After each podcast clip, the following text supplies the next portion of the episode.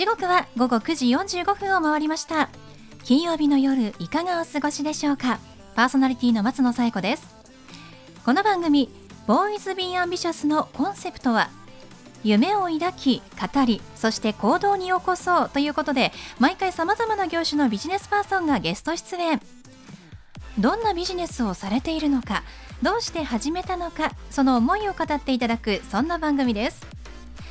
さあそして私と一緒に番組をお届けするのは柴田法務会計事務所の柴田純一先生です。先生よろしくお願いします。よろしくお願いします。さて9月もね半ばになりましてまあイベントの私 MC などもねよくやっているんですけれども、はい、ちょこちょこ外でのイベントもオファーが増えてきたかなというところですね。たね。はい、ただあの全体の数でのこう仮予約みたいなのは多いんですけど、はい、やっぱそこから最終的に残る件数というのが本当に少なくて、あえー、まあこれがね本当にこう、まあ、9月10月、まあ、11月12月と進んでいく中で増えてきてくれたらもっと、はい。世の中が活気づくんじゃないかなと思いますけれども。そうですね。うんまあ、親子が増えてるだけでも嬉しいんですけれどもね、はい、多分皆さんが、まあ、そういう意識の方にちょっと向かってるのかなという兆しは見えた気がしました、はい、まあ、でもやっぱりオンライン公演というのもやっぱ増えてるので、はい、まあ、そのバランスをねなんかうまく取っていたらよりこうその人にニーズに合った楽しみ方ができるんじゃないかなと思っておりますけれども、でもやっぱり外でイベントしたいですね。まあそんな日が早く来ればいいなと思っておりますよ、はい、はい、それでは第26回ボーイズビーアビシャススタートです。この番組は遺言相続専門の行政書士柴田法務会計事務所の提供でお送りします。それでは先生今夜のゲストのご紹介をお願いします。はい今夜のゲストは水墨画雨土の水墨画アーティスト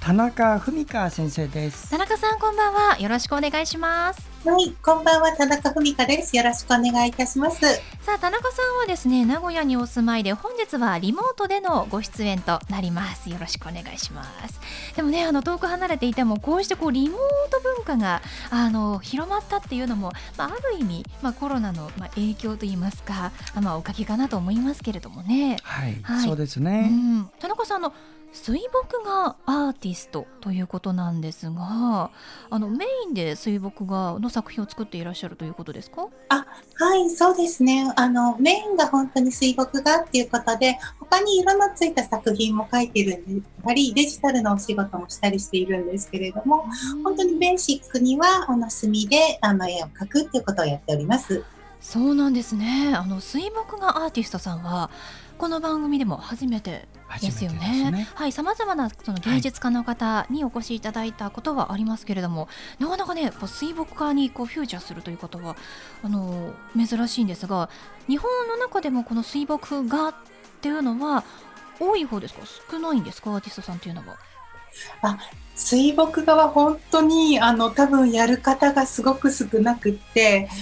日本が学科とか油彩画とかはあるんですけれども、うん、水墨画っていうパートはそもそも美術大学等でもないのでやっぱり目指される方が少ないですね。そうなんですね。美術大学でも水墨画というジャンルはないんですね。基本的にはないです。一一大学さんあったかなぐらいだったと思います。それぐらい少ない、まあ、ジャンルということですが田中さんはどうして水墨画アーティストになろうと思ったんですか？そうですね、まあ、本当に子供の頃から絵が好きだったっていうのもあるんですけれどもあの日本は本当に浮世絵だったりあと漫画とかもそうなんですけれども線の美術じゃないですか、はい、もうそのやっぱり線っていうものが小さい頃からかっこいいなっていうのがありましてそこでそれを生かした絵っていうことを学びたいなと思って水墨画を志して今に至ります。そうなんですね。子供の頃から水墨画を習っていらっしゃったんですか？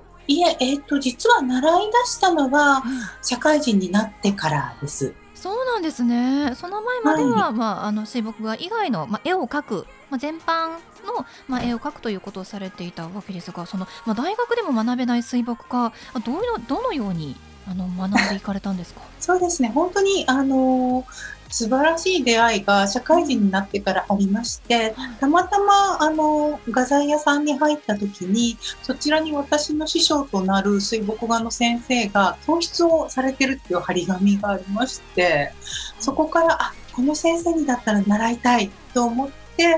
まあ、最初は教室からそこからだんだん弟子入りみたいな形になってあの10年ぐらい教わるっていう形で学びました。そうなんですねあもう10年も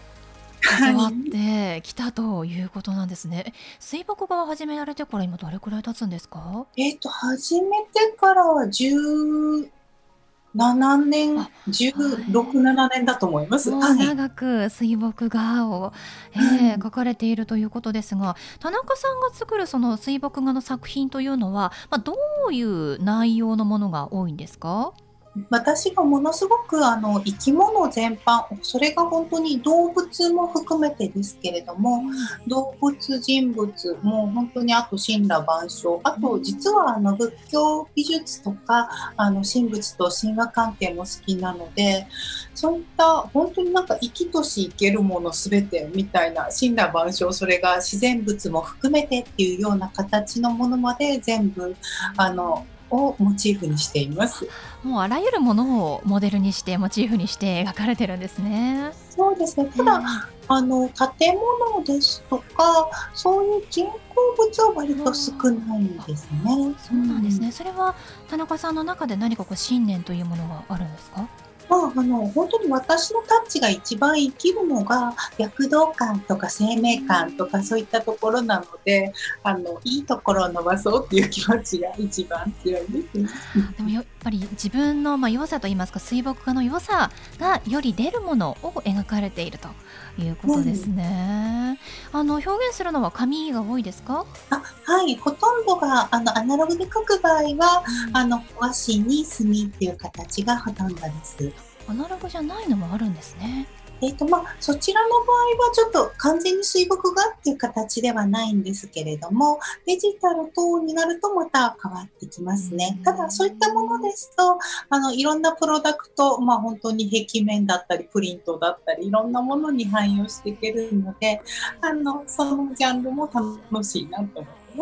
昔からある水墨画はもちろんですけれどもそうじゃなくてこう現代要素も取り入れた作品もあるということでしょうか、はい、あの田中さんの作品というのはどちらで拝見することができるんですか？主にホームページと、あと、まあ、あの、販売のサイあのサイトの方になりますね。で、展示会等も、まあ、コロナの影響で、あの、もろもろだいぶ減ってはいるんですけど、あの、参加するイベントやデパートさんとのイベント、個展等もございます。そうなんですね。まあ、でも、やっぱりこう、今の時代、その、オンラインでね、見られるというのも一つメリットかもしれないですね。遠く離れていても買えると。いうところは良さですよね。ちなみにこの水墨画というのは、えっと、どの国が発祥なんですか？えっと、一応中国がおそらくあの根本的に発祥で、アジアの日本と韓国とあの中国が主に描いているっていうものです。本当に歴史のある絵なんですね私なんかイメージ的に日本なのかなと思ったんですが言われてみればあ中国にも水墨画あったな。教科書でも見たかもしれないっていうのがちょっと蘇ってきました。でもあまり海外で広まっているものではないんですね。そうですね、おそらくやあのイメージとして割と古いタッチのなんか山と雲みたいなイメージが強いので、うん、その古典のもの以外が広まってるかっていうと本当に一部なのかなっていうところですね。そうなんですね。柴田先生はあの絵がお好きですけれども、はい、水墨画なども見る機会はありますか？ございます。うん、水墨画と油絵の違いってね、うん、油絵はね混じるんですけど、ええ、墨は混じらないんですよ。日本の線は日本の線独特にね弾け返すよね。その違いがありますよ。そういうところやっぱ着目されるのが柴田先生すごいですよね。はい、でも本当にあの黒ですけど、まあ、墨ですけど、うん、そのまあ濃淡とかね筆使いで表現されるっていうから本当に繊細なものですよね。うん、ね。あの本当に今コロナの影響もあると思うんですがその中で何か田中さんがこう工夫されていることっていうのはありますか？はい。まあ、今本当に直接あの作品を見ることがなかなか難しいので、できるだけ制作の過程ですとか、あの、その時の気持ちですとか、できるだけそういうものを細かく SNS 等で皆さんにお伝えするようにということは気をつけています。作品とともに説明も SNS で公開されてるんですね。はい、はい、あの近々イベントの情報があるということですが、教えていただけますか？はいあはい、えっ、ー、と、11月に岐阜のマーサ21という商業施設の方で、11月1日から11月30まで、まるっと1ヶ月間、あの、私の個展展示販売の方させていただきます。はい、お近くにお立ち寄りの際は、ぜひ、あの、見ていっていただけるとありがたいです。そうですね。では最後に田中さんにお聞きしますが、田中さんの夢は何ですか？はい、えっと、私が水墨画というものと自分のアートというもので、世界、あの、海外でのいろんな企業さんともコラボして、世界にことアートを広げないなっていうのが私の夢になります。本当ですね。皆さんもぜひ、あの、触れてみてください。はい、ということで本日のゲストは、水墨画雨土の水墨画アーティスト、田中文香さんでした。どうもありがとうございました。ありがとうございました。ありがとうございました。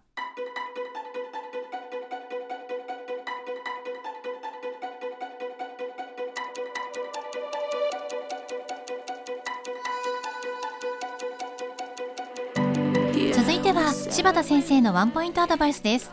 では先生今日はどんなお話をしてくださるんでしょうか？はい、えー、遺言相続専門の行政書士柴田純一でございます。今夜のテーマも遺言書を書きませんか？ということ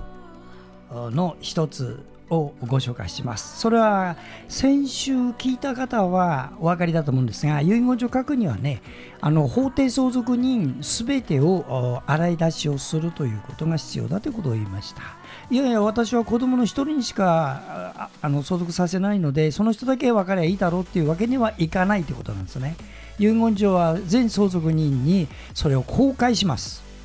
従いまして今から言うことをよく頭に置いておいてください。つまりあなたの書いた遺言状はね大勢の方に見られるということを前提に作ってください。簡単に言います。銀行です。7つの口座持ってたら7つの銀行じっくり見ますよ遺言状は。だからそこにね人に知られたくないような個別のあのなんか内輪話とかは書かないことですね遺言状には。それは戸籍を取るき役所が全部見ます。したがってもう他人に見られるってことを前提ね。それから相続人全員に見られる。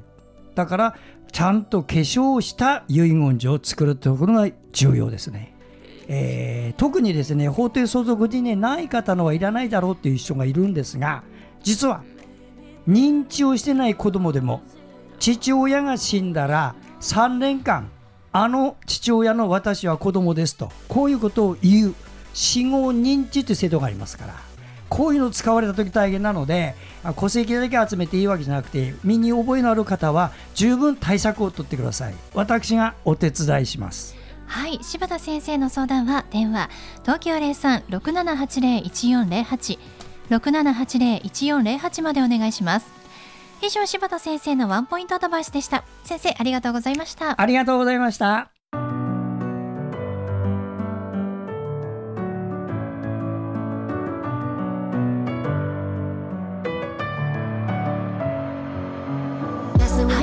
でお送りしてきましたボイスビーアンビシャスいかがでしたでしょうか？本日のゲストは水墨画雨土の水墨画アーティスト田中文香さんでした。え田中さんの作品ホームページでご覧いただけます。水墨画雨土田中と入力して検索してみてください。雨土はひらがなで OK です。それではまた来週この時間にお会いしましょう。お相手は松野紗友子と。柴田純一でした。それではさようなら。さようなら love the touch, but never love the feeling.